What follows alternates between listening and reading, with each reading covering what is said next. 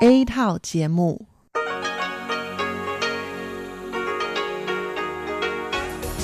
Đây là Đài Phát thanh Quốc tế Đài Loan RTI.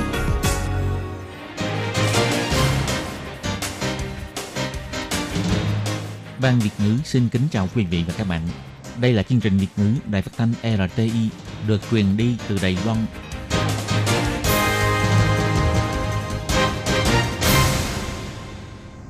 Hello, tôi Kim xin kính chào các bạn. Hoan nghênh các bạn đã đến với chương trình Việt ngữ ngày hôm nay của chúng tôi. Các bạn thân mến, hôm nay là thứ ba, ngày 30 tháng 7, ngày 30 tháng 7 năm 2019, cũng tức ngày 28 tháng 6 âm lịch năm kỷ hợi. Chương trình Việt ngữ ngày hôm nay của chúng tôi sẽ bao gồm các nội dung chính như sau. Mở đầu là bản tin thời sự trong ngày, tiếp đến là chương mục tin vắn lao động nước ngoài, rồi đến chương mục tiếng hoa trong mỗi ngày, chương mục khám phá thiên nhiên và sau cùng chương trình của chúng tôi sẽ khép lại với chương mục điểm hẹn văn hóa. Mở đầu chương trình hôm nay, Tất Kim xin mời các bạn cùng đón nghe bản tin thời sự trong ngày. Và trước hết, mời các bạn cùng theo dõi các mẫu tin tóm lược. Bộ Quốc phòng cho biết Trung Quốc diễn tập quân sự chưa vượt qua giới tuyến. Hồng Kông phản đối dự luật dẫn độ. Bộ Ngoại giao Đài Loan cho biết một nước hai chế độ đã thất bại. Tân Thủ tướng Anh Quốc nhậm chức Tổng thống Thái Anh Văn hy vọng cường hóa quan hệ hai bên. Tỷ lệ người dân Đài Loan ra nước ngoài du lịch lần đầu tiên được lọt vào 10 hàng đầu toàn cầu. Tin vui cho phụ huynh, sang năm sẽ có vaccine tiêm ngừa virus EV71 gây bệnh tai chân miệng.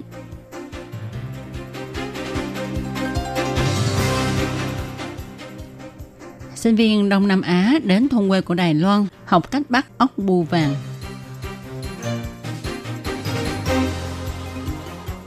Hai con hươu cao cổ ở Đài Nam, mỗi con trị giá 10 triệu đài tệ. Và sau cùng là tỷ giá hối đoái giữa đồng đại tệ và đồng đô la Mỹ. Sau đây tôi Kim xin mời các bạn cùng đón nghe nội dung chi tiết của bản tin thời sự ngày hôm nay nhé. Sáng ngày 30 tháng 7, Bộ Quốc phòng Đài Loan mở cuộc họp báo cho biết, mấy ngày nay Trung Quốc tiến hành diễn tập quân sự thường niên tại đảo Châu Sơn và đảo Đông Sơn. Tình hình khu vực biển và không phận Đài Loan vẫn bình thường. Bộ Quốc phòng nhấn mạnh, quân đội Trung Quốc diễn tập tại đảo Đông Sơn vẫn trong phạm vi của Trung Quốc, chưa vượt qua trung tuyến biển của Đài Loan. Ngoài ra, ngày 29 và ngày 30 tháng 7, quân đội Đài Loan tiến hành bắn phi đạn tại khu căn cứ địa Củ Bàn, khiến cho người ta liên tưởng là đang chống trả lại Trung Quốc. Về sự việc này, Thứ trưởng Lý Triệu Minh cho biết, đây là diễn tập thường xuyên quan trọng của quân đội, không liên quan gì đến cuộc diễn tập quân sự của Trung Quốc. Hồng Kông liên tục xuống đường phản đối dự luật dẫn độ. Ngày 30 tháng 7, Bộ Ngoại giao Đài Loan cho biết luôn quan tâm tình hình của Hồng Kông. Lập trường của Đài Loan rất rõ ràng, đó là kiên quyết ủng hộ Hồng Kông tranh lấy tự do dân chủ và nhân quyền. Nhìn thấy tình hình Hồng Kông hiện nay cho thấy một quốc gia hai chế độ đã thất bại, không thể thực hiện được và kêu gọi mọi người nên trân trọng nền tự do dân chủ của Đài Loan. Bộ Ngoại giao Đài Loan cho biết, trước đây Trung Quốc cho biết hy vọng có thể áp dụng một quốc gia hai chế độ tại Đài Loan. Nhưng Bộ Ngoại giao Đài Loan tin tưởng người dân Đài Loan không phân biệt đảng phái đều phản đối việc này. Đây là nhận thức chung của chúng ta. Ngoại trưởng Ngô Chu Nhiếp nhiều lần bày tỏ, Đài Loan luôn ủng hộ Hồng Kông giành tự do dân chủ và nhân quyền, đồng thời ủng hộ Hồng Kông thực hiện bầu cử một cách dân chủ thiết thực. Ngoại trưởng Ngô Chu Nhiếp nhấn mạnh, phải thực hiện bầu cử một cách dân chủ thực sự mới thu hẹp được sự cách biệt giữa chính quyền và người dân Hồng Kông. Ngày 30 tháng 7, Tổng thống Thái Anh Văn tiếp kiến đoàn đại biểu nghị sĩ Anh Quốc. Bà cho biết, năm ngoái bà đã tiếp đón ba đoàn nghị sĩ Anh Quốc sang thăm Đài Loan. Bà rất vui vì được giao lưu với các nghị sĩ kiệt xuất. Bà cũng hy vọng sau khi tân thủ tướng của Anh Quốc, ông Boris Johnson, nhậm chức, thì Đài Loan và Anh Quốc có thể tiếp tục thâm hóa trong nhiều lĩnh vực dựa trên nền tảng cơ bản hiện có của hai bên. Tổng thống Thái Anh Văn nói,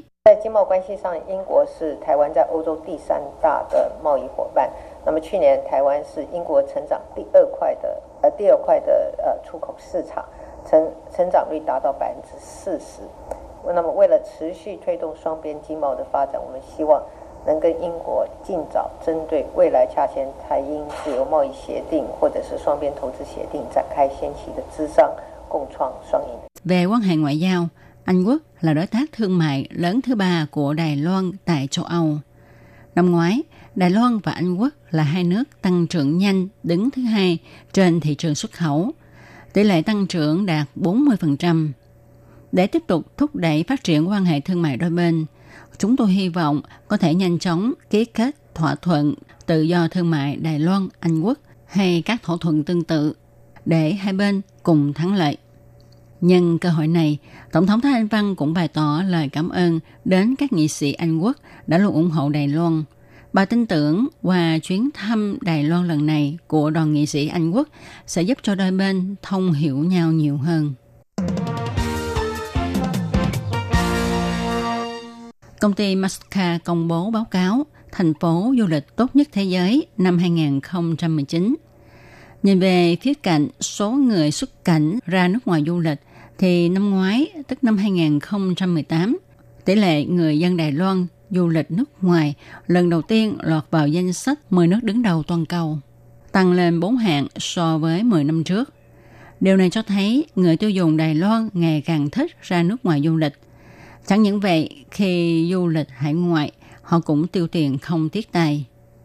Theo khảo sát, trong 10 năm qua, số du khách tại khu vực châu Á, Thái Bình Dương tăng trưởng nhanh chóng. Trong danh sách 10 nước hàng đầu thì đã có 4 quốc gia tại khu vực này, đó là Trung Quốc, Nhật Bản, Nam Hàn và Đài Loan. Khi ra nước ngoài tiêu tiền thì cũng chiếm 18,5% tổng số tiền tiêu khi đi du lịch của toàn cầu. Điều này cho thấy sức tiêu thụ của thị trường châu Á-Thái Bình Dương có tiềm lực kinh người. Ngoài ra, bản báo cáo này còn cho thấy người dân Đài Loan rất thích sang Nhật du lịch. Vào năm 1998, virus EV71 đã từng gây nên dịch tay chân miệng lớn tại Đài Loan. Trong trận dịch này có hơn 400 ca bệnh nặng, làm cho 70 ca chết với đa số là trẻ nhỏ, khiến cho người dân Đài Loan khủng hoảng. 20 năm qua, hiện nay bệnh do virus này đã được khống chế. Chính phủ Đài Loan cũng đã đầu tư nghiên cứu vaccine phòng bệnh. Ngày 30 tháng 7, giáo sư Quỳnh Lập Dân, Bệnh viện Đại học Quốc gia Đài Loan cho biết, dự tính sang năm, vaccine tiêm ngừa virus EV71 gây bệnh tay chân miệng sẽ có mặt trên thị trường. Sau khi tiêm ngừa thì sẽ có tác dụng bảo vệ đạt 90%. Mọi người khỏi lo lắng các trường mẫu giáo cho nghỉ học về bệnh dịch này rồi. Giáo sư Quỳnh Lập Dân cho biết, những năm gần đây, việc điều trị bệnh tay chân miệng do virus EV71 đã đạt được thành quả to lớn. Tỷ lệ tử vong đã giảm thấp. Song song, vaccine phòng bệnh này cũng đã tiến vào thử nghiệm lâm sàng giai đoạn 3. Một khi vaccine này được đưa vào chế độ tiêm chủng của quốc gia, thì việc phòng dịch tay chân miệng càng có hiệu quả. Giáo sư huỳnh Lập Dân cho biết, hiện nay có hai nhà sản xuất đang chế tạo vaccine. Tác dụng bảo vệ của vaccine đạt 90%. Đối tượng tiêm chủng là những trẻ từ 2 tháng tuổi trở lên thì bắt đầu được tiêm mũi thứ nhất. 4 tháng tuổi thì được tiêm nhắc lại mũi thứ hai và một tuổi thì tiêm thêm một mũi nữa. Nếu trẻ tiêm đủ 3 mũi thì sẽ có tác dụng phòng bệnh cho đến lúc trẻ 5 tuổi. Trường Đại học Quốc lập Trung Hưng mời học sinh các trường đại học khu vực Đông Nam Á như Trường Đại học Nông Lâm, thành phố Hồ Chí Minh, Việt Nam, Trường Đại học Nông nghiệp Thái Lan, Trường Đại học Los Banos, Philippines, vân vân đến Đài Loan tham dự kế hoạch về quê học tập cùng sinh viên trường Đại học Trung Hưng. Có tất cả 39 sinh viên đại học các trường kể trên đến tham dự kế hoạch này.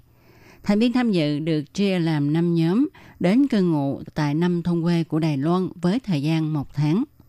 Trong đó có 4 sinh viên đến khu Tam Nghĩa, Miêu Lật, học tập cách trồng trọt hữu cơ truyền thống của nông dân địa phương và kỹ xảo bảo vệ duy trì sinh thái. Trong thời gian này, các em phát hiện ốc bu vàng gây hại cho hoa màu, cho nên các em bắt đầu tiến hành khảo sát và nghiên cứu cách phòng trị ốc bù vàng.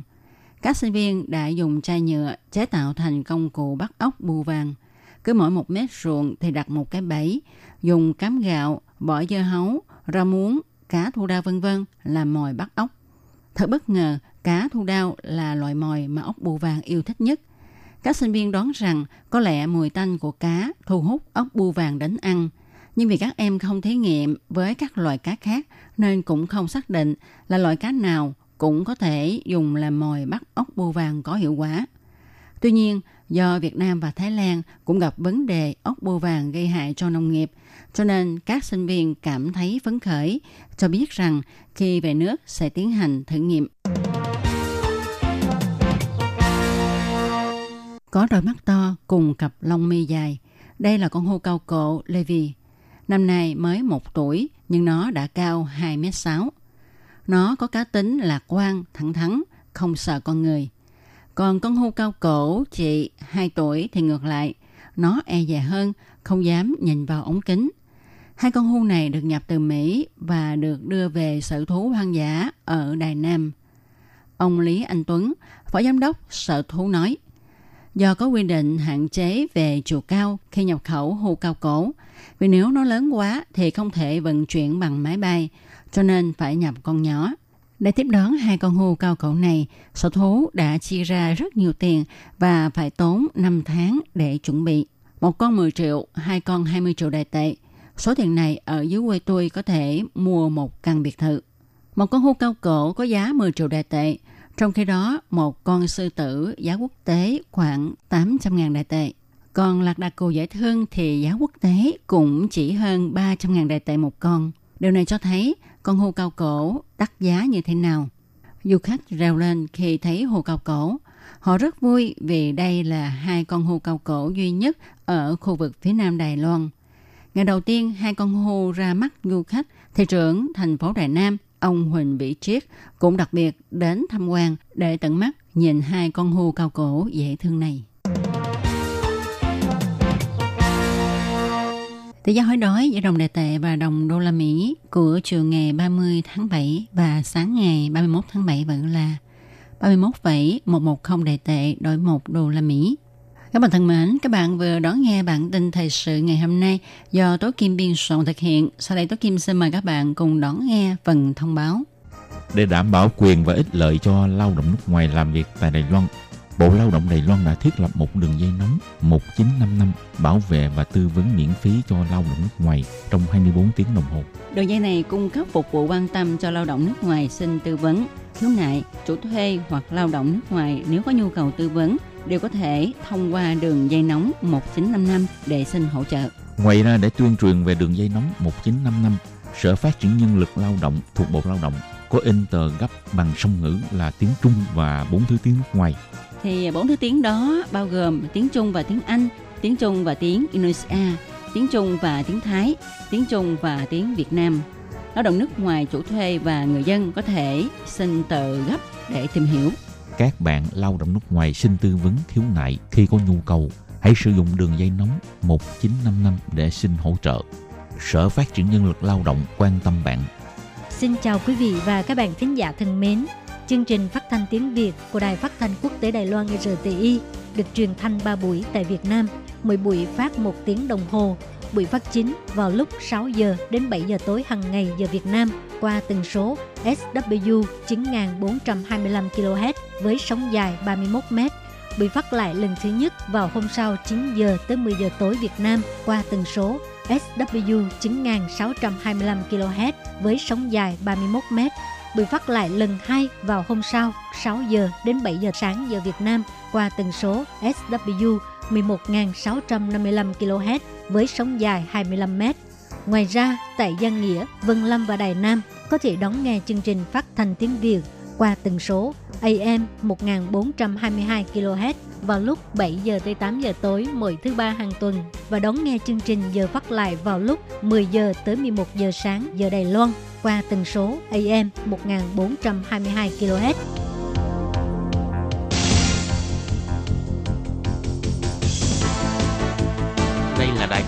Quốc tế Đài Loan LTI, truyền thanh từ Đài Loan, Trung Hoa Dân Quốc. Mời các bạn theo dõi mục tin vắn lao động ngoài.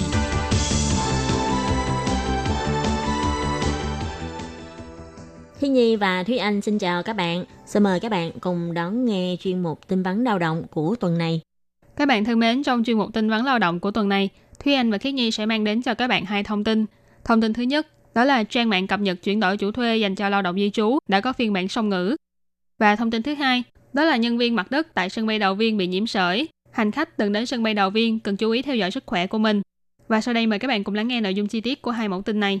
Nhằm giúp cho lao động di trú hiểu rõ về phương thức xin chuyển đổi chủ thuê và tính cập nhật về tình hình thụ lý của đơn xin chuyển đổi, giúp xây dựng mối quan hệ thân thiện và giảm thiểu tranh chấp giữa chủ thuê và người lao động nước ngoài.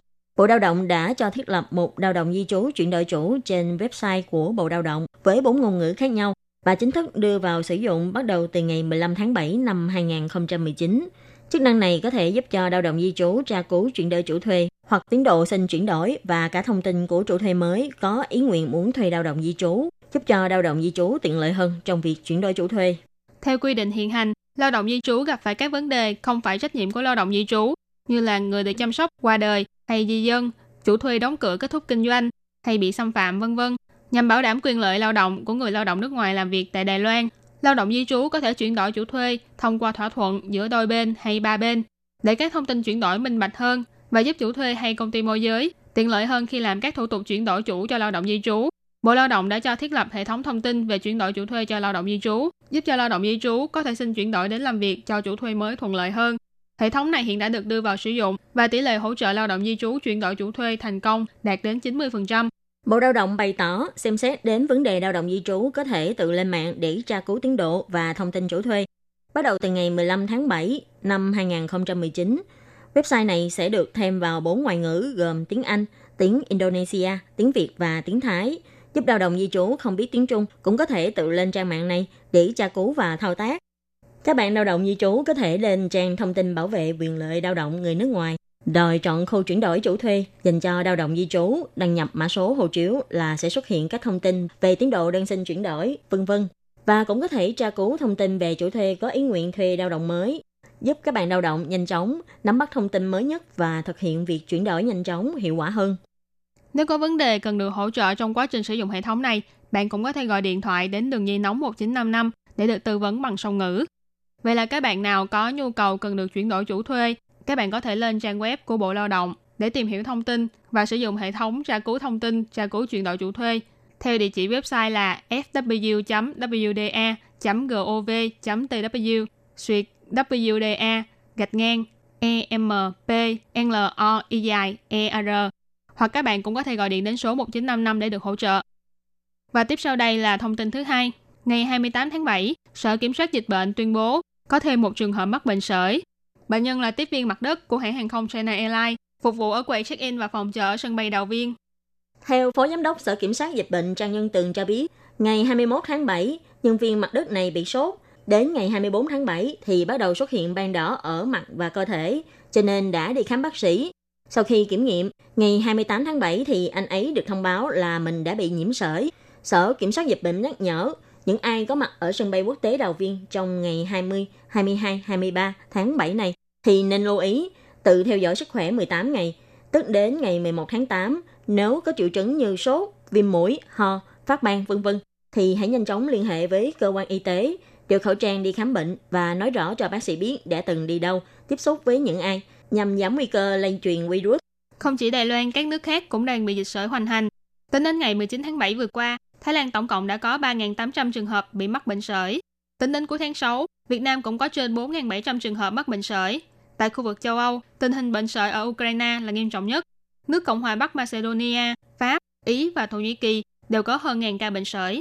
Hiện tại đang là mùa dịch sởi hoành hành, Đài Loan cũng đã xuất hiện một số ca bệnh sởi, cho nên nhắc nhở các bạn là nếu như có những triệu chứng như hồi nãy Thiết Nhi có nói, thì các bạn hãy nhanh chóng tìm đến bác sĩ để được chẩn đoán có phải là mắc bệnh sởi hay không. Các bạn thân mến, bản tin vắn lao động của tuần này cũng xin tạm khép lại tại đây. Cảm ơn sự chú ý lắng nghe của quý vị và các bạn. Bye bye. Bye bye.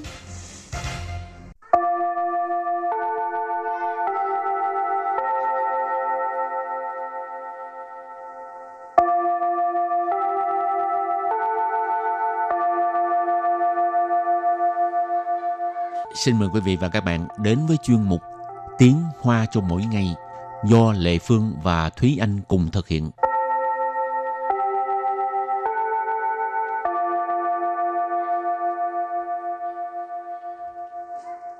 Thúy Anh và Lệ Phương xin kính chào quý vị và các bạn. Chào mừng các bạn đến với một tiếng hoa cho mỗi ngày ngày hôm nay. Thúy Anh có cầm theo cái sứ chữ chín má? Hôm nay em không có mang sứ chữ chiến rồi. Ừ. Các bạn có biết sứ chữ chín tiếng Việt nghĩa là gì không? Tức là khăn dây ướt. À. Ừ. Cái này à, người ta thường có con nít mới hay chuẩn bị ha. Chứ Ừ. người lớn ít ai mà cầm ha. Các bạn nữ nhiều khi cũng sẽ mang theo trên Dạ. người. Tại vì uh, nhiều khi mình ra đi, mồ hôi ha. ừ, mình đi trên đường nếu như mình gặp phải uh, đất cát bụi À. hoặc là chạm phải uh, tay chạm phải mặt đất thì À. không có chỗ để rửa thì khăn giấy ướt rất là tiện lợi. Ừ, ok. Thì hôm nay tại sao mình lại nhắc tới từ khăn dây ướt? Tại vì trong hai câu mẫu sẽ có từ này ha, sứ từ chín. Rồi và bây giờ ờ, mình sẽ học hai câu. Câu thứ nhất, chết rồi, tôi làm bẩn tay rồi mà lại không có nước để rửa. Và câu thứ hai, yên tâm, mình luôn mang theo khăn dây ướt trên người. Và bây giờ thì ờ, chúng ta lắng nghe cô giáo đọc hai câu mẫu này bằng tiếng Hoa. 糟糕，我手弄脏了，又没水可洗。放心，我随身都带着湿纸巾。 Trước hết, chúng ta học câu mẫu số 1. 糟糕， Giao cao. Đây là một từ khi mà xảy ra chuyện không hay, không tốt thì mình thốt lên giao cao, có nghĩa là chết rồi. Wo. Wo tức là tôi, đại tự nhân sinh ngôi thứ nhất. Sầu. Sầu có nghĩa là tay. nung trang lợ. nung trang lợ làm bẩn rồi. Trang tức là bẩn ha. Yo Dầu tức là lại. 没水 Mấy sủy tức là mấy dấu sủy không có nước. Sủy là nước. 可洗。 khở xỉ tức là để rửa xỉ tức là rửa ha dâu mấy sủy khở xỉ lại không có nước để rửa và bây giờ thì à, xin ghép lại hoàn chỉnh câu này bằng tiếng Hoa 糟糕，我手弄脏了，又没水可洗。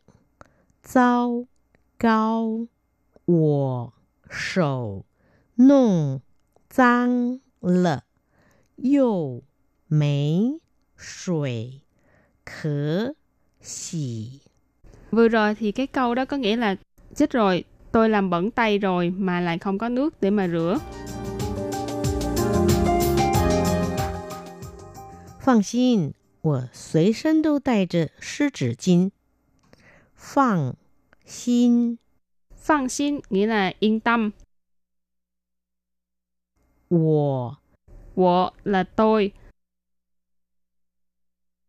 随身 Suy sinh nghĩa là mang bên mình. Trên người lúc nào cũng có. 都带着 Tô tài trợ nghĩa là đều mang theo.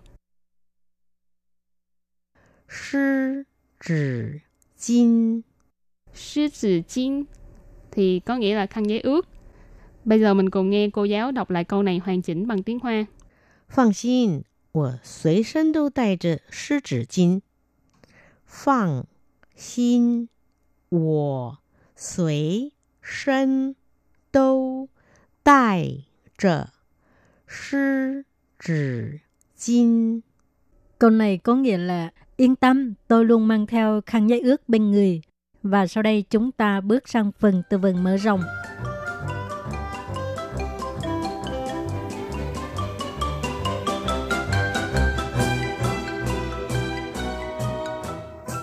Miên chỉ, miên chỉ, miên chỉ, khăn giấy không phải là nói về cái cái cái ờ, khuôn mặt của mình đâu ha. Chữ ở đây là chữ trang tức là giấy ha. 卫生纸，卫生纸， Vệ sinh纸 nghĩa là giấy vệ sinh. Thì vệ sinh nghĩa là vệ sinh. Thì trừ là giấy. Thì vệ sinh纸 nghĩa là giấy vệ sinh. 抽取式，抽取式， Thấu thủy sư tức là cái ờ, dạng rút ha. Thấu thủy tức là rút, sư là cái kiểu ha, kiểu loại. ở đây mình nói về cái ờ, giấy giấy vệ sinh dạng rút ha. Chăn chinh chỉ Chăn chinh chỉ Chăn chinh chỉ nghĩa là khăn ăn. Rồi mình ờ, đặt câu cho các từ vựng mở rộng ha. Từ thứ nhất, miên chỉ, khăn giấy. Bố hào ý sự khơi bán của nà ra miên chỉ má. Thì câu này hoàn chỉnh là xin lỗi, có thể giúp cho tôi lấy khăn giấy được không? Phu hào y sự là xin lỗi, khởi gì là có thể, băng là giúp đỡ, nã ý xa, lấy một cái gì đó. Miên trừ nghĩa là khăn giấy, Ok, câu thứ hai hai. 卫生纸 tức là giấy vệ sinh. 公共厕所里没有卫生纸，所以你要自己准备哦。公共厕所里没有卫生纸，所以你要自己准备哦。 Thì câu này có nghĩa là trong nhà vệ sinh công cộng không có giấy vệ sinh, cho nên bạn phải tự chuẩn bị nhé. Công công sơ sủa là nhà vệ sinh công cộng, lì miên là bên trong,所以 là cho nên, chuẩn bị nghĩa là chuẩn bị. 好，từ tiếp theo là 抽取式。今天去全联，记得要买抽取式纸巾哦。今天去全联，记得买抽取式纸巾哦。 Hôm nay đi chuyển liễn, nhớ mua khăn giấy dạng rút. Chuyển liễn là tên của một cái siêu thị. Chi tờ là nhớ, mại, mua, chỉ chín là khăn giấy. Rồi từ cuối cùng,餐巾纸 khăn ăn. 去吃法国料理的时候，桌上都会给客人准备一些餐巾纸。 Thì câu này có nghĩa là khi mà đi ăn món ăn Pháp thì trên bàn họ luôn chuẩn bị cho khách một ít khăn ăn. Pha của liao lì là món Pháp, liao lì là món ăn, xong rồi ở đằng trước mình thêm cái tên của quốc gia thì có nghĩa là món ăn của cái nước đó, chẳng hạn như Nhật Bản liao lì thì là món ăn Nhật Bản. Ở đây là pha của liao lì tức là món ăn Pháp.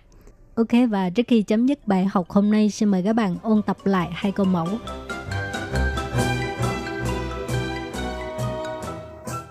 糟糕，我手弄脏了，又没水可洗。糟糕， Cao cao, đây là một từ khi mà xảy ra chuyện không hay, không tốt thì mình thốt lên cao cao, có nghĩa là chết rồi. Wo. Wo tức là tôi ha, đại tự nhân xưng ngôi thứ nhất. Sầu. Sầu có nghĩa là đây nung trang lợ. nung trang lợ làm bẩn rồi. Trang tức là bẩn ha. 又 Dầu tức là lại. 没水 Mấy sủy tức là mấy dấu sủy, không có nước. Sủy là nước. 可洗。 Khở xỉ tức là để rửa. Xỉ tức là rửa ha. Dầu mấy sủy khở xỉ lại không có nước để rửa. Và bây giờ thì à, xin ghép lại hoàn chỉnh câu này bằng tiếng Hoa. 糟糕，我手弄脏了， 又没水可洗。 Vừa rồi thì cái câu đó có nghĩa là chết rồi, tôi làm bẩn tay rồi mà lại không có nước để mà rửa. 放心，我随身都带着湿纸巾。放心， Phan xin nghĩa là yên tâm. 我 Wo là tôi. 随 身 Suy sinh nghĩa là mang bên mình. 都带着 Tô tài trợ nghĩa là đều mang theo. 湿纸巾。 Sư tử chín thì có nghĩa là khăn giấy ướt.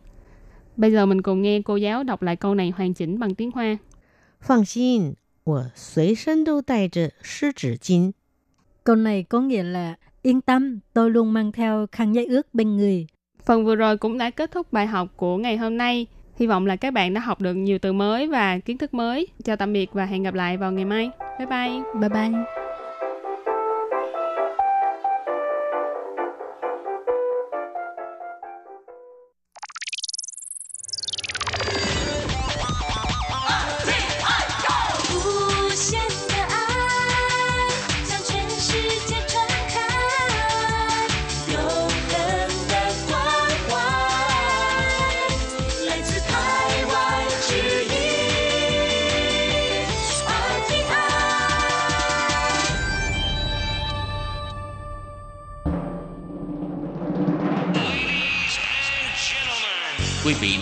Nghe chương trình Việt ngữ Đài RTI truyền thanh từ Đài Loan.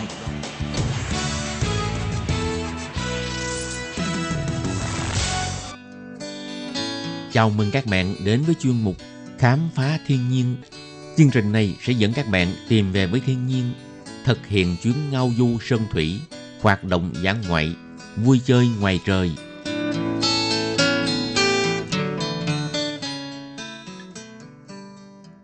Anh xin kính chào quý vị và các bạn. Chào mừng các bạn đến với chuyên mục Khám phá thiên nhiên của tuần này. Các bạn thân mến, trong chuyên mục của tuần trước, Thúy Anh đã giới thiệu với các bạn một số địa điểm du lịch trong khu phong cảnh quốc gia Vịnh Đại Băng. Trong chuyên mục của tuần này, chúng ta hãy cùng tiếp tục ở lại khu phong cảnh Vịnh Đại Băng để khám phá một trong những địa danh du lịch nổi tiếng nhất Đài Loan mang tên Tiểu Lâu Cầu này nhé.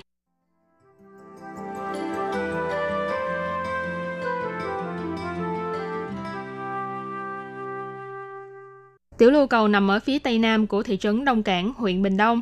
Đây là đảo san hô ngoài khơi duy nhất của Đài Loan. Trên đảo nổi tiếng nhất là những phong cảnh thiên nhiên kỳ thú như đá bình hoa, là nơi du khách nhất định sẽ ghé qua để chụp ảnh khi đến tiểu lưu cầu, hay là Lạc Nhật Đình, nơi có thể ngắm cảnh mặt trời lặn lý tưởng nhất trên toàn Đài Loan.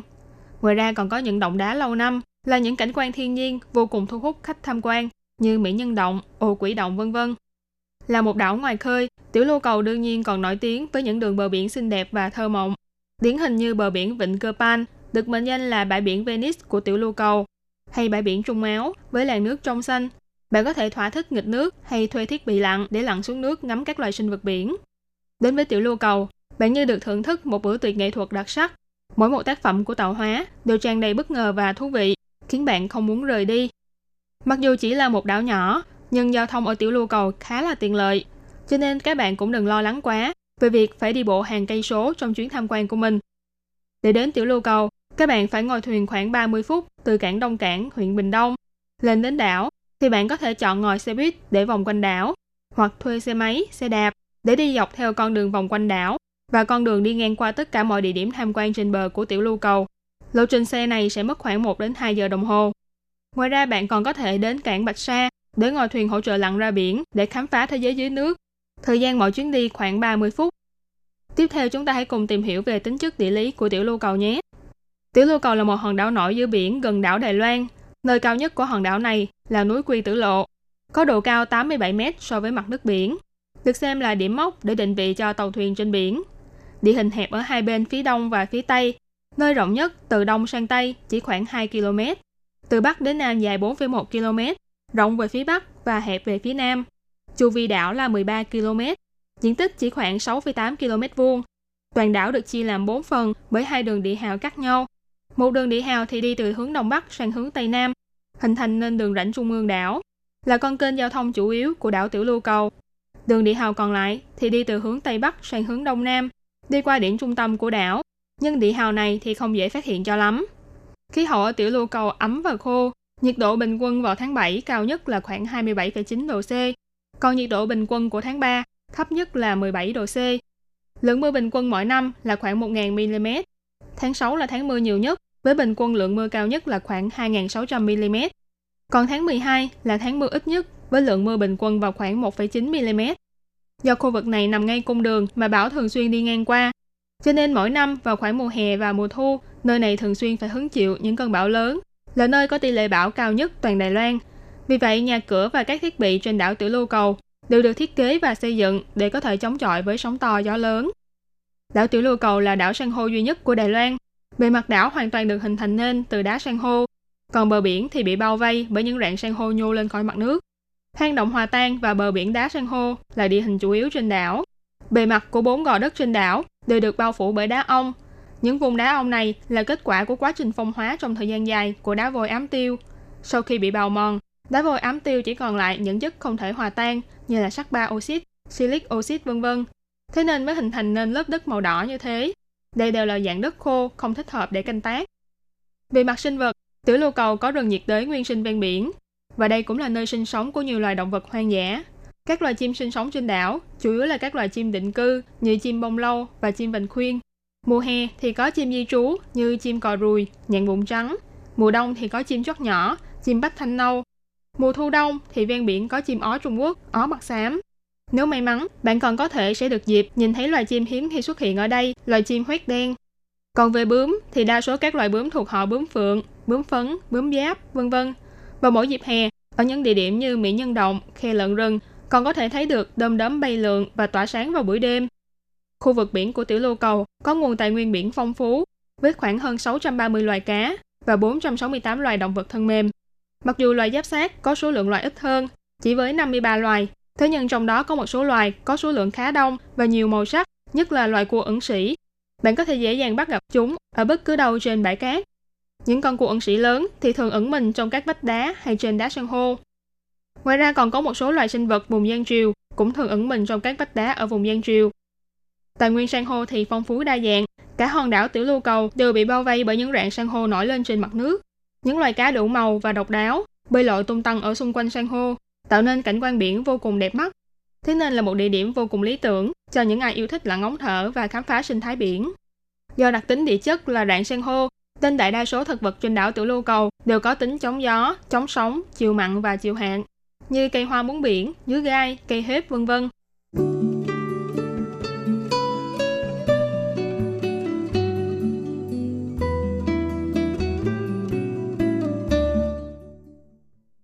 Tiếp theo chúng ta hãy cùng đi khám phá một số nơi trên đảo Tiểu Lưu Cầu nhé.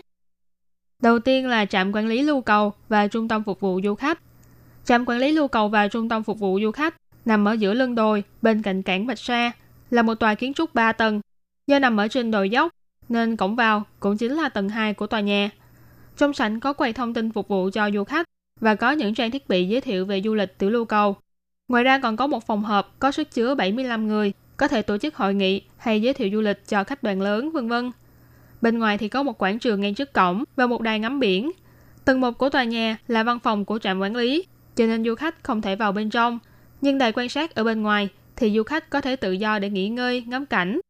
Tầng 3 thì là ký túc xá của nhân viên, nên cũng không mở cửa cho du khách. Trạm quản lý lưu cầu và trung tâm phục vụ du khách trước đây là thư viện xã lưu cầu, được bắt đầu xây dựng vào năm 1995. Sau này vào năm 2000, xã lưu cầu được quy hoạch vào trong khu phong cảnh quốc gia Vịnh Đại Bằng và nằm dưới sự quản lý của trạm quản lý khu phong cảnh quốc gia Vịnh Đại Bằng. Thế nên đã mượn một phần không gian của thư viện xã để làm thành trung tâm phục vụ du khách và văn phòng trạm quản lý. Nhưng dần dần, nhằm nâng cao chất lượng du lịch và phục vụ cho lượng du khách đến tiểu lưu cầu ngày một đông, năm 2009, trạm quản lý khu phong cảnh quốc gia Vịnh Đại Bằng đã xin phép của văn phòng khu vực xã Lưu Cầu thuê tòa nhà và đất của thư viện xã và quy hoạch lại thành trạm quản lý Lưu Cầu và trung tâm phục vụ du khách như ngày nay. Sau khi được xây dựng lại, tòa nhà này đã được đưa vào sử dụng vào năm 2012. Nhìn từ bên ngoài, vách tường trắng với mái ngói đỏ trông nổi bật giữa đồi núi, mang đậm phong cách của biển đảo. Ngoài ra còn kết hợp một số nét đặc sắc của những phong cách kiến trúc khác nhau như mái nhà nhọn, cột trụ và hành lang vân vân, khiến cho tòa nhà này cũng trở thành một địa điểm tham quan độc đáo và thú vị, thu hút rất nhiều khách du lịch đến đây để tra cứu thông tin, nghỉ ngơi và ngắm cảnh.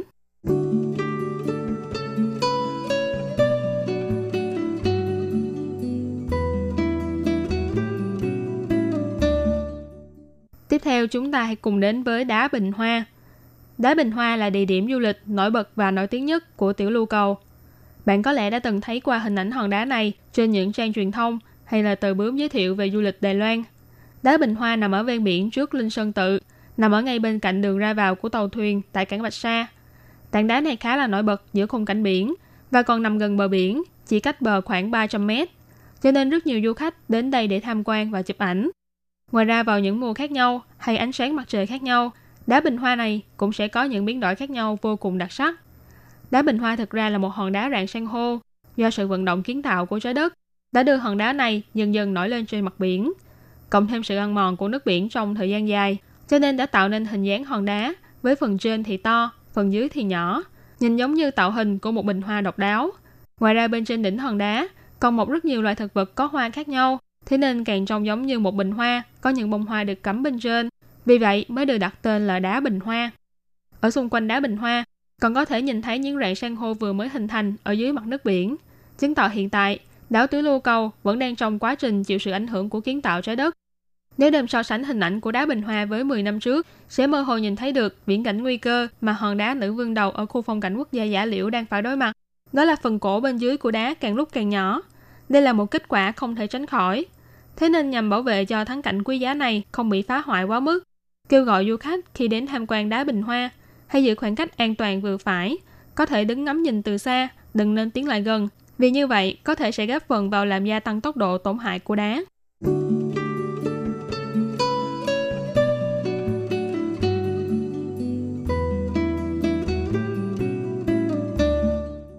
Địa điểm tiếp theo đó là khe lợn rừng. Khe lợn rừng là một địa điểm tham quan du lịch được phát triển nhờ vào địa hình đá san hô. Bên trong có xây dựng đường gỗ và ghế ngồi cho du khách nghỉ ngơi. Dọc đường đi còn có những bản chỉ dẫn giới thiệu và một đài quan sát để ngắm cảnh. Hai bên đường gỗ mọc rất nhiều loại thực vật khác nhau, phong phú đa dạng, vừa có thể tỏa bóng mát, vừa có thể quan sát sinh thái thực vật nơi đây, cho bạn một chuyến đi trải nghiệm thiên nhiên thoải mái và trong lành. Tương truyền rằng trước đây, ở đây có một con yêu tinh lợn rừng, nhưng lúc tiên nữ đang tắm ở ven biển, thì trộm quần áo của tiên nữ đem giấu đi và uy hiếp tiên nữ phải thành thân với mình. Tiên nữ ban đầu giả vờ đồng ý, nhưng sau khi lấy lại được áo tiên thì nhanh chóng bay về trời. Con yêu tinh lợn rừng ấy vì quá tức giận mà chết.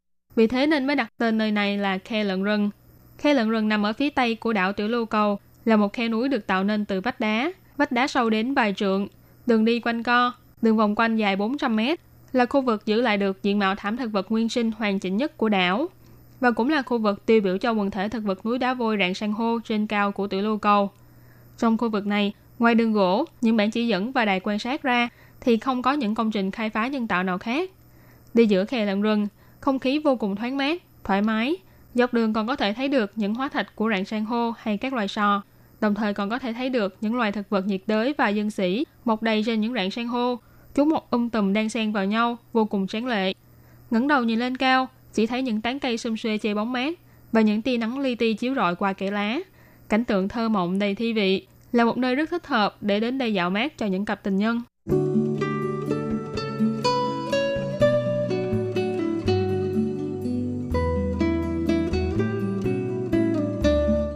Địa điểm cuối cùng của chúng ta ngày hôm nay đó là bãi biển Vịnh Cơ Pan. Bãi biển Vịnh Cơ Pan nằm ở phía tây của khu Cơ Pan và ô Quỷ Động, là một bãi cát vỏ sò trắng, kéo dài khoảng 100 mét. Đường bờ biển tuyệt đẹp, rất thích hợp để đi tản bộ bằng chân trần, lắng nghe tiếng sóng biển du dương, ngắm mặt trời lặn trên mặt biển. Còn có người gọi đây là bãi biển Venice chính bởi vẻ đẹp của nó.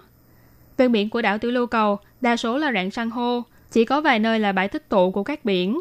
Trong đó bãi cát lớn nhất chính là bãi cát ở Vịnh Cơ Pan, theo biện pháp bảo tồn mà hiện nay chính phủ huyện Bình Đông đang thực hiện, đã quy hoạch bãi biển Vịnh Cơ Ban và vùng Giang Triều thành khu vực bảo tồn tài nguyên ngư nghiệp và rùa biển xanh.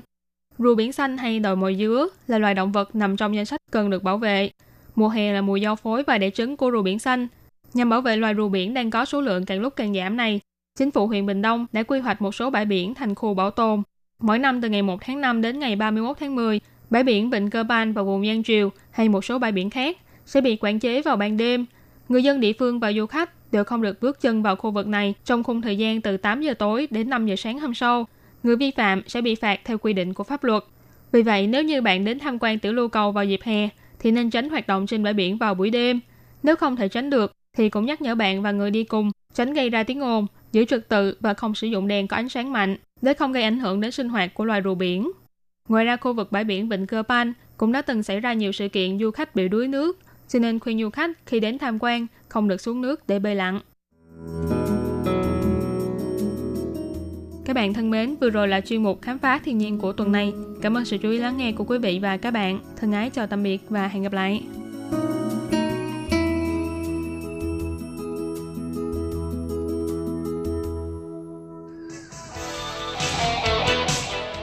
Quý vị và các bạn thân mến, xin mời quý vị và các bạn truy cập vào trang web Đài RTI để đón nghe chương trình phát thanh tiếng Việt vn.r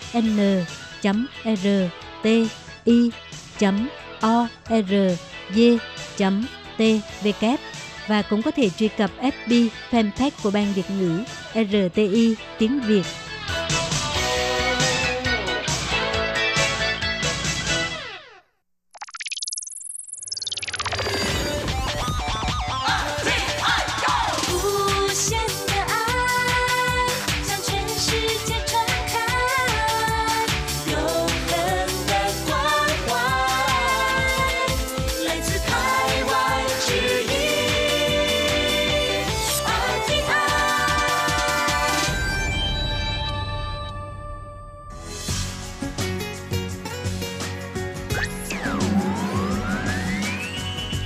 Đang đón nghe chương trình Việt ngữ Đài RTI truyền thanh từ Đài Loan.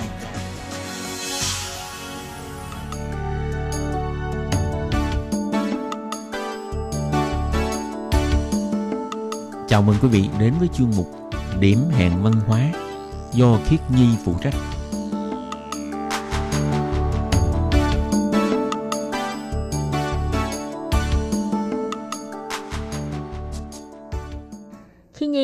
Ờ, các bạn. Các bạn thân mến, các bạn đang đón nghe chuyên mục điểm hẹn văn hóa của tuần này. Các bạn ơi, các bạn có biết là còn mấy ngày nữa thôi thì sẽ đến tháng 7 âm lịch. Không biết là các bạn có biết không, ở một số nơi, trong đó có Đài Loan, tháng 7 được gọi là tháng ma. Theo tuyên truyền, bắt đầu từ ngày mùng 1 tháng 7 thì quỹ mông quan sẽ mở cửa, cho đến ngày 29 tháng 7 thì mới đóng cửa lại. Vì thế, theo dân gian tuyên truyền, thì vào thời gian này trên nhân gian sẽ có rất là nhiều linh hồn từ địa cung đi lên. Địa cung ở đây theo như cách nói của Việt Nam mình thì là địa ngục các bạn nhé. Ngày xưa vào tháng 7 người ta sẽ có rất là nhiều cấm kỵ, ví dụ như là vào tháng 7 người dân sẽ không đi ra biển hay là những vùng sông nước để đi chơi, cũng như là người ta sẽ không đi xa. Còn buổi tối thì vào tháng này người ta sẽ cố gắng để không về trễ, phải về nhà sớm. Hay cầm dù đi mưa thì khi đến cửa nhà phải thu dù lại thì mới được vào nhà, vân vân. Tất nhiên đây là những tập tục từ thời xưa truyền lại. Nhận đến ngày nay, một số tập tục cũng đã bị mai một, cũng như là một số truyền thuyết hay là những câu chuyện về ma quỷ hay về yêu quái thời xưa. Thì ngày nay cũng đã dần dần được thay thế hay dần dần bị người dân đảng quên. Trong chuyên mục điểm hẹn văn hóa của tuần này, Khiến Nhi muốn cùng các bạn đi tìm hiểu về văn hóa ma mị của Đài Loan trong thời đại ngày nay. Sau đây xin mời các bạn cùng đón nghe chuyên mục.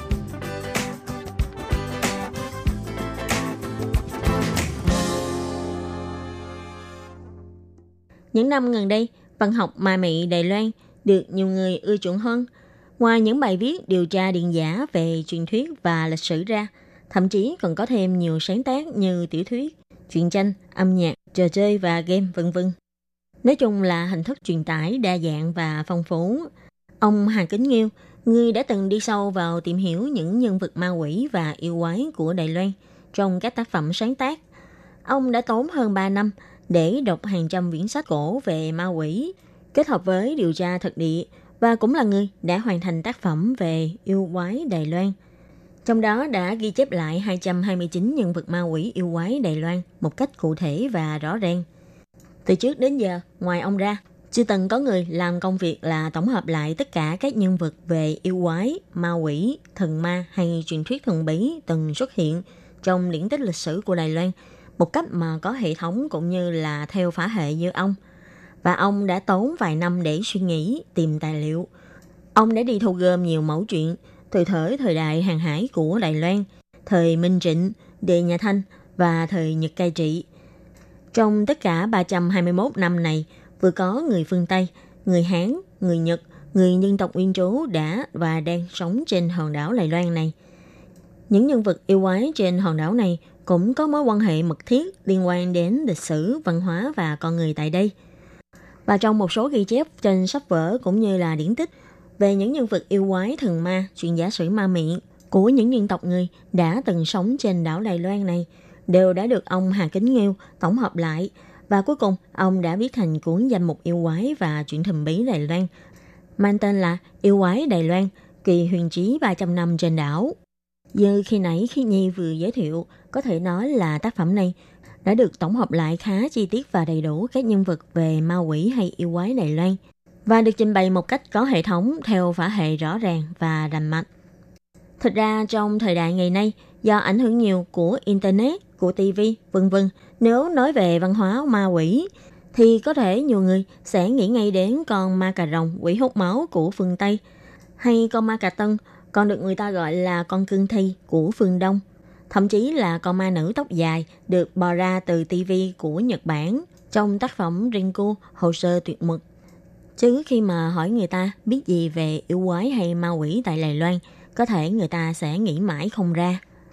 Và cũng chính vì thế, những người yêu văn hóa truyền thống của Đài Loan như ông Hà Kính Nghiêu cùng một số người đam mê với nền văn hóa dân gian cũng như là đam mê những chuyện kỳ bí huyền bí của dân gian như các câu chuyện về yêu quái hay ma mị chẳng hạn thì họ đã cùng cố gắng để đi tìm lại những ghi chép cũng như là các câu chuyện dân gian và truyền bá để được nhiều người quan tâm đến đề tài ma quỷ hay yêu quái này hơn.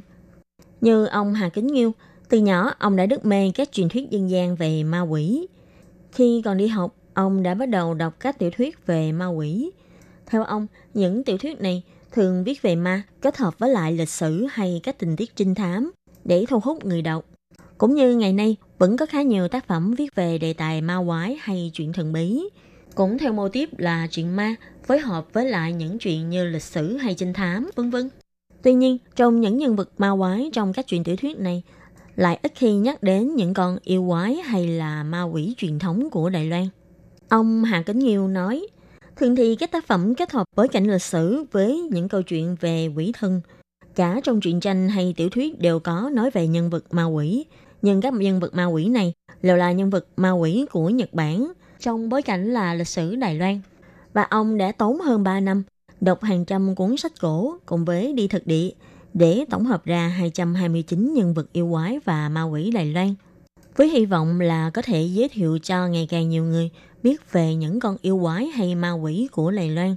Thật ra cũng rất phong phú và đa dạng, chứ không nghèo nàn như sự tưởng tượng của mọi người là Đài Loan chỉ có những nhân vật ma quỷ hay yêu quái được nhu nhập từ nước ngoài.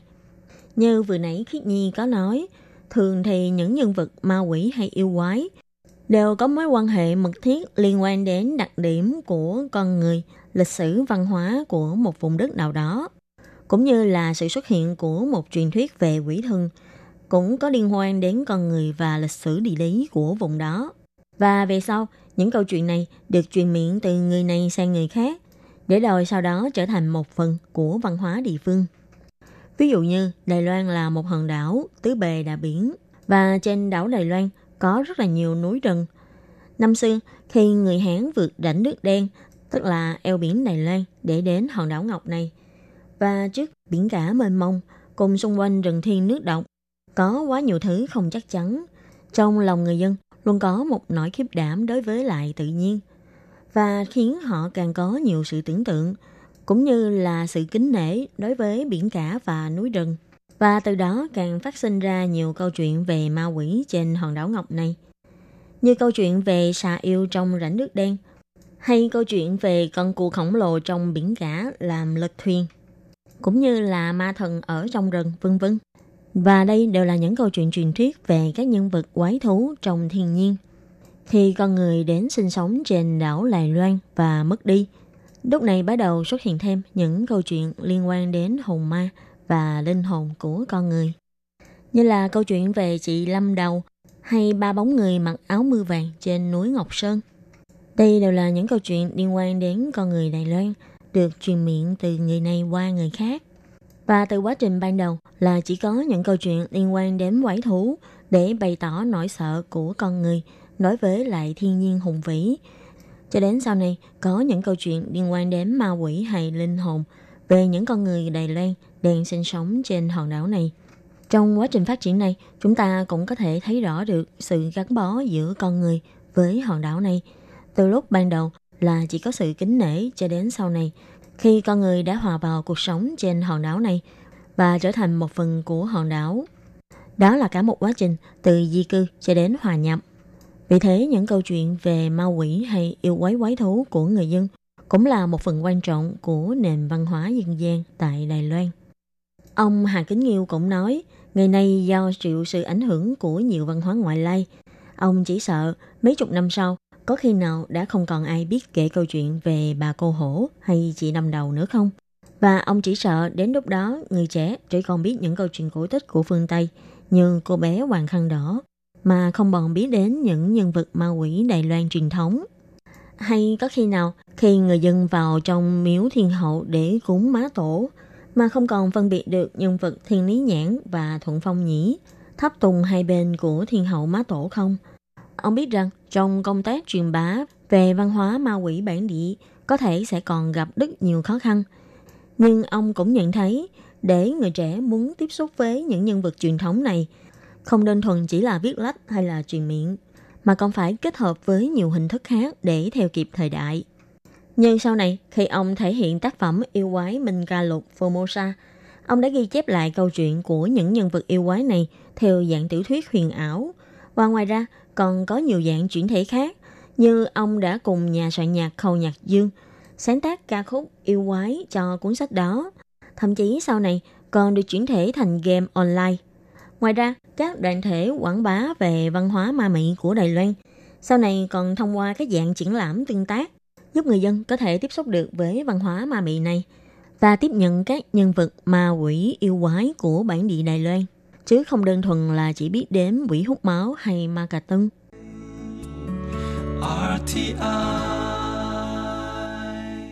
Nhân dịp tháng 7 âm lịch sắp đến, Bảo tàng Văn học Đài Loan đã phối hợp cùng với Phòng Thực nghiệm Văn hóa CELAB tổ chức cuộc triển lãm mang tên là Thành phố Ma Mỹ, triển lãm nghệ thuật đương đại và văn học ma Mỹ.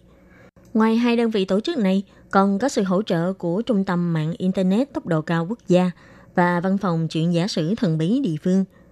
Dựa theo tác phẩm của bốn tác giả chuyện thần bí, mời thêm các nghệ nhân đương đại, vẽ tranh minh họa hay âm thanh sân khấu về dàn dựng lại hiện trường trưng bày, kết hợp với đàn công tác hoạt hình điện ảnh VA, AR về thực tế ảo. Tất cả là 34 đội nhóm, cùng hợp tác dàn dựng và sáng tác để cùng dựng nên buổi trưng bày thành phố ma mị này.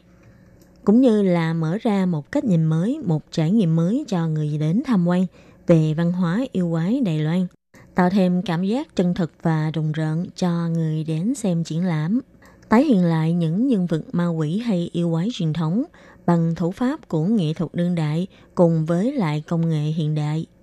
Cuộc triển lãm này được diễn ra vào ngày 5 tháng 7 cho đến ngày 15 tháng 9 tại phòng thực nghiệm văn hóa CELAB, tức là Tổng bộ Tư lệnh Không quân Đài Loan trước đây các bạn nhé. Địa chỉ của CELAB là ở số 177 đường Kiến Quốc Nam đoạn 1, khu Đại An, thành phố Đài Bắc, tức là Thái Bắc Sư, Tạ An Chu, Giảng Quốc Nam Lộ, Y Toàn, 177 Hậu Nếu bạn nào mà cảm thấy có hứng thú với lại đề tài triển lãm này, các bạn cũng có thể đến tham quan các bạn nhé. Và nhân đây, chúng ta còn chút thời gian Thiên Nhi muốn cùng các bạn tìm hiểu về một số câu chuyện ma mị của Đài Loan. Trước tiên là về câu chuyện chị Lâm Đầu, mà phần đầu chương trình có giới thiệu. Lâm Đầu là một loài cây sống tại vùng ven biển, ở Việt Nam mình hay còn gọi là cây dứa dại. Không biết các bạn còn nhớ câu chuyện về Kim Tiểu Thư của khu An Bình, thành phố Đài Nam không các bạn? Mà trước đây Khiết Nhi có từng kể. Đó là câu chuyện về hai người phụ nữ đã ngồi bên cảng biển để đợi tàu của chồng và người yêu trở về. Câu chuyện của chị Lâm đầu này cũng có nội dung giống với lại câu chuyện của Kim Tiểu Thư. Đây cũng là một câu chuyện nhân gian của Đài Nam. Nhưng câu chuyện này có hai phiên bản. Phiên bản một đó là chị Lâm đầu ngồi ở bên cảng biển đợi chồng trở về, nhưng mà đợi mãi đợi mãi không được. Cuối cùng chị đã mất. Cạnh cây lâm đầu đó là cây dứa dại. Chuyện này còn có một phiên bản khác, đó là người phụ nữ này đã bị người tình phụ tình. Cô buồn và tự sát cành cây lâm đầu. Từ đó về sau, nhân làng thường xuyên nhìn thấy bóng ma của một người phụ nữ tóc dài, rối bời ở cạnh cây lâm đầu. Đây chính là câu chuyện về chị lâm đầu. Tuy nhiên cũng có những câu chuyện được dựng lên để răng đe hay hù dọa người dân vì một lý do nào đó. Ví dụ vào những năm thập niên 80, tại miền Nam của Đài Loan, từng có tin đồn là vào buổi tối, ngoài biển sẽ có ma cà tân xuất hiện. Tin đồn này đã làm rất là nhiều người dân sợ hãi và không dám đi ra biển vào những buổi tối. Nhưng sau khi điều tra mới phát hiện, tin đồn này là do những người buôn lậu đã tung tin để người dân không có đi ra ngoài biển và tiện cho việc buôn lậu của họ. Các bạn thân mến, chuyên mục điểm hẹn văn hóa của tuần này có chủ đề liên quan đến văn hóa ma mị của nơi đây cũng xin tạm khép lại tại đây. Cảm ơn các bạn đã chú ý lắng nghe. Xin thân ái chào tạm biệt các bạn.